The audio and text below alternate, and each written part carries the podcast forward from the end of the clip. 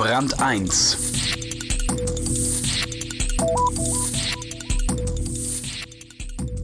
Es kann schon sehr unfreundlich sein, das Leben.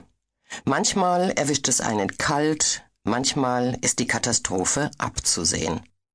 In den beiden letzten Geschichten geht es um einen friedlichen Bürger, der seinem Nachbarn nicht gefällt, und um einen wirklichen Helden, der sich überforderte.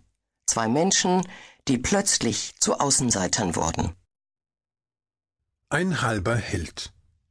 Der Schweizer Wachmann Christoph Meili löste vor zehn Jahren einen der größten Skandale der Schweiz aus. Er ist weltweit bekannt und bis heute ein Beispiel dafür, dass das zum Leben nicht reicht. Nein, als Helden sieht er sich nicht, sagt Christoph Meili, aber insgeheim wäre er gern einer.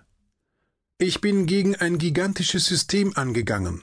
Ich bin davon überzeugt, dass große Firmen nicht alles machen können, dass jeder Mensch bestimmte Grundrechte hat, und da musste ich einfach handeln, sagt der heute 39-jährige Schweizer, der seit zehn Jahren in den Vereinigten Staaten lebt.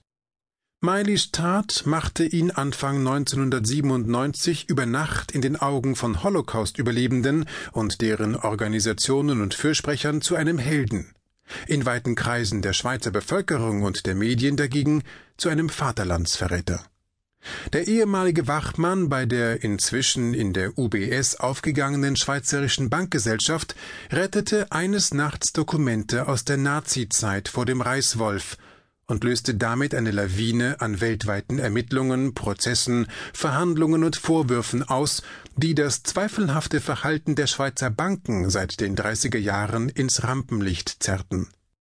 Die vor allem in den USA ausgetragene Schlacht gipfelte im August 1998 in einem sogenannten Globalvergleich über 1,25 Milliarden Dollar zwischen Finanzhäusern, Überlebenden des Holocausts und jüdischen Organisationen.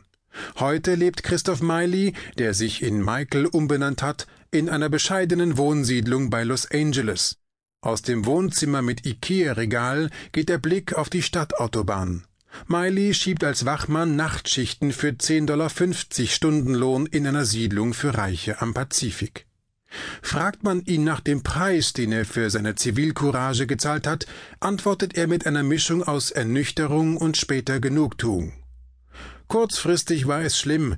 Meine Ehe ist kaputt gegangen, ich verlor meinen Job und musste aus meiner Heimat fliehen. Ich habe keine finanziellen Vorteile daraus gezogen, nur ein Sicherheitspolster für ein paar Jahre auf der.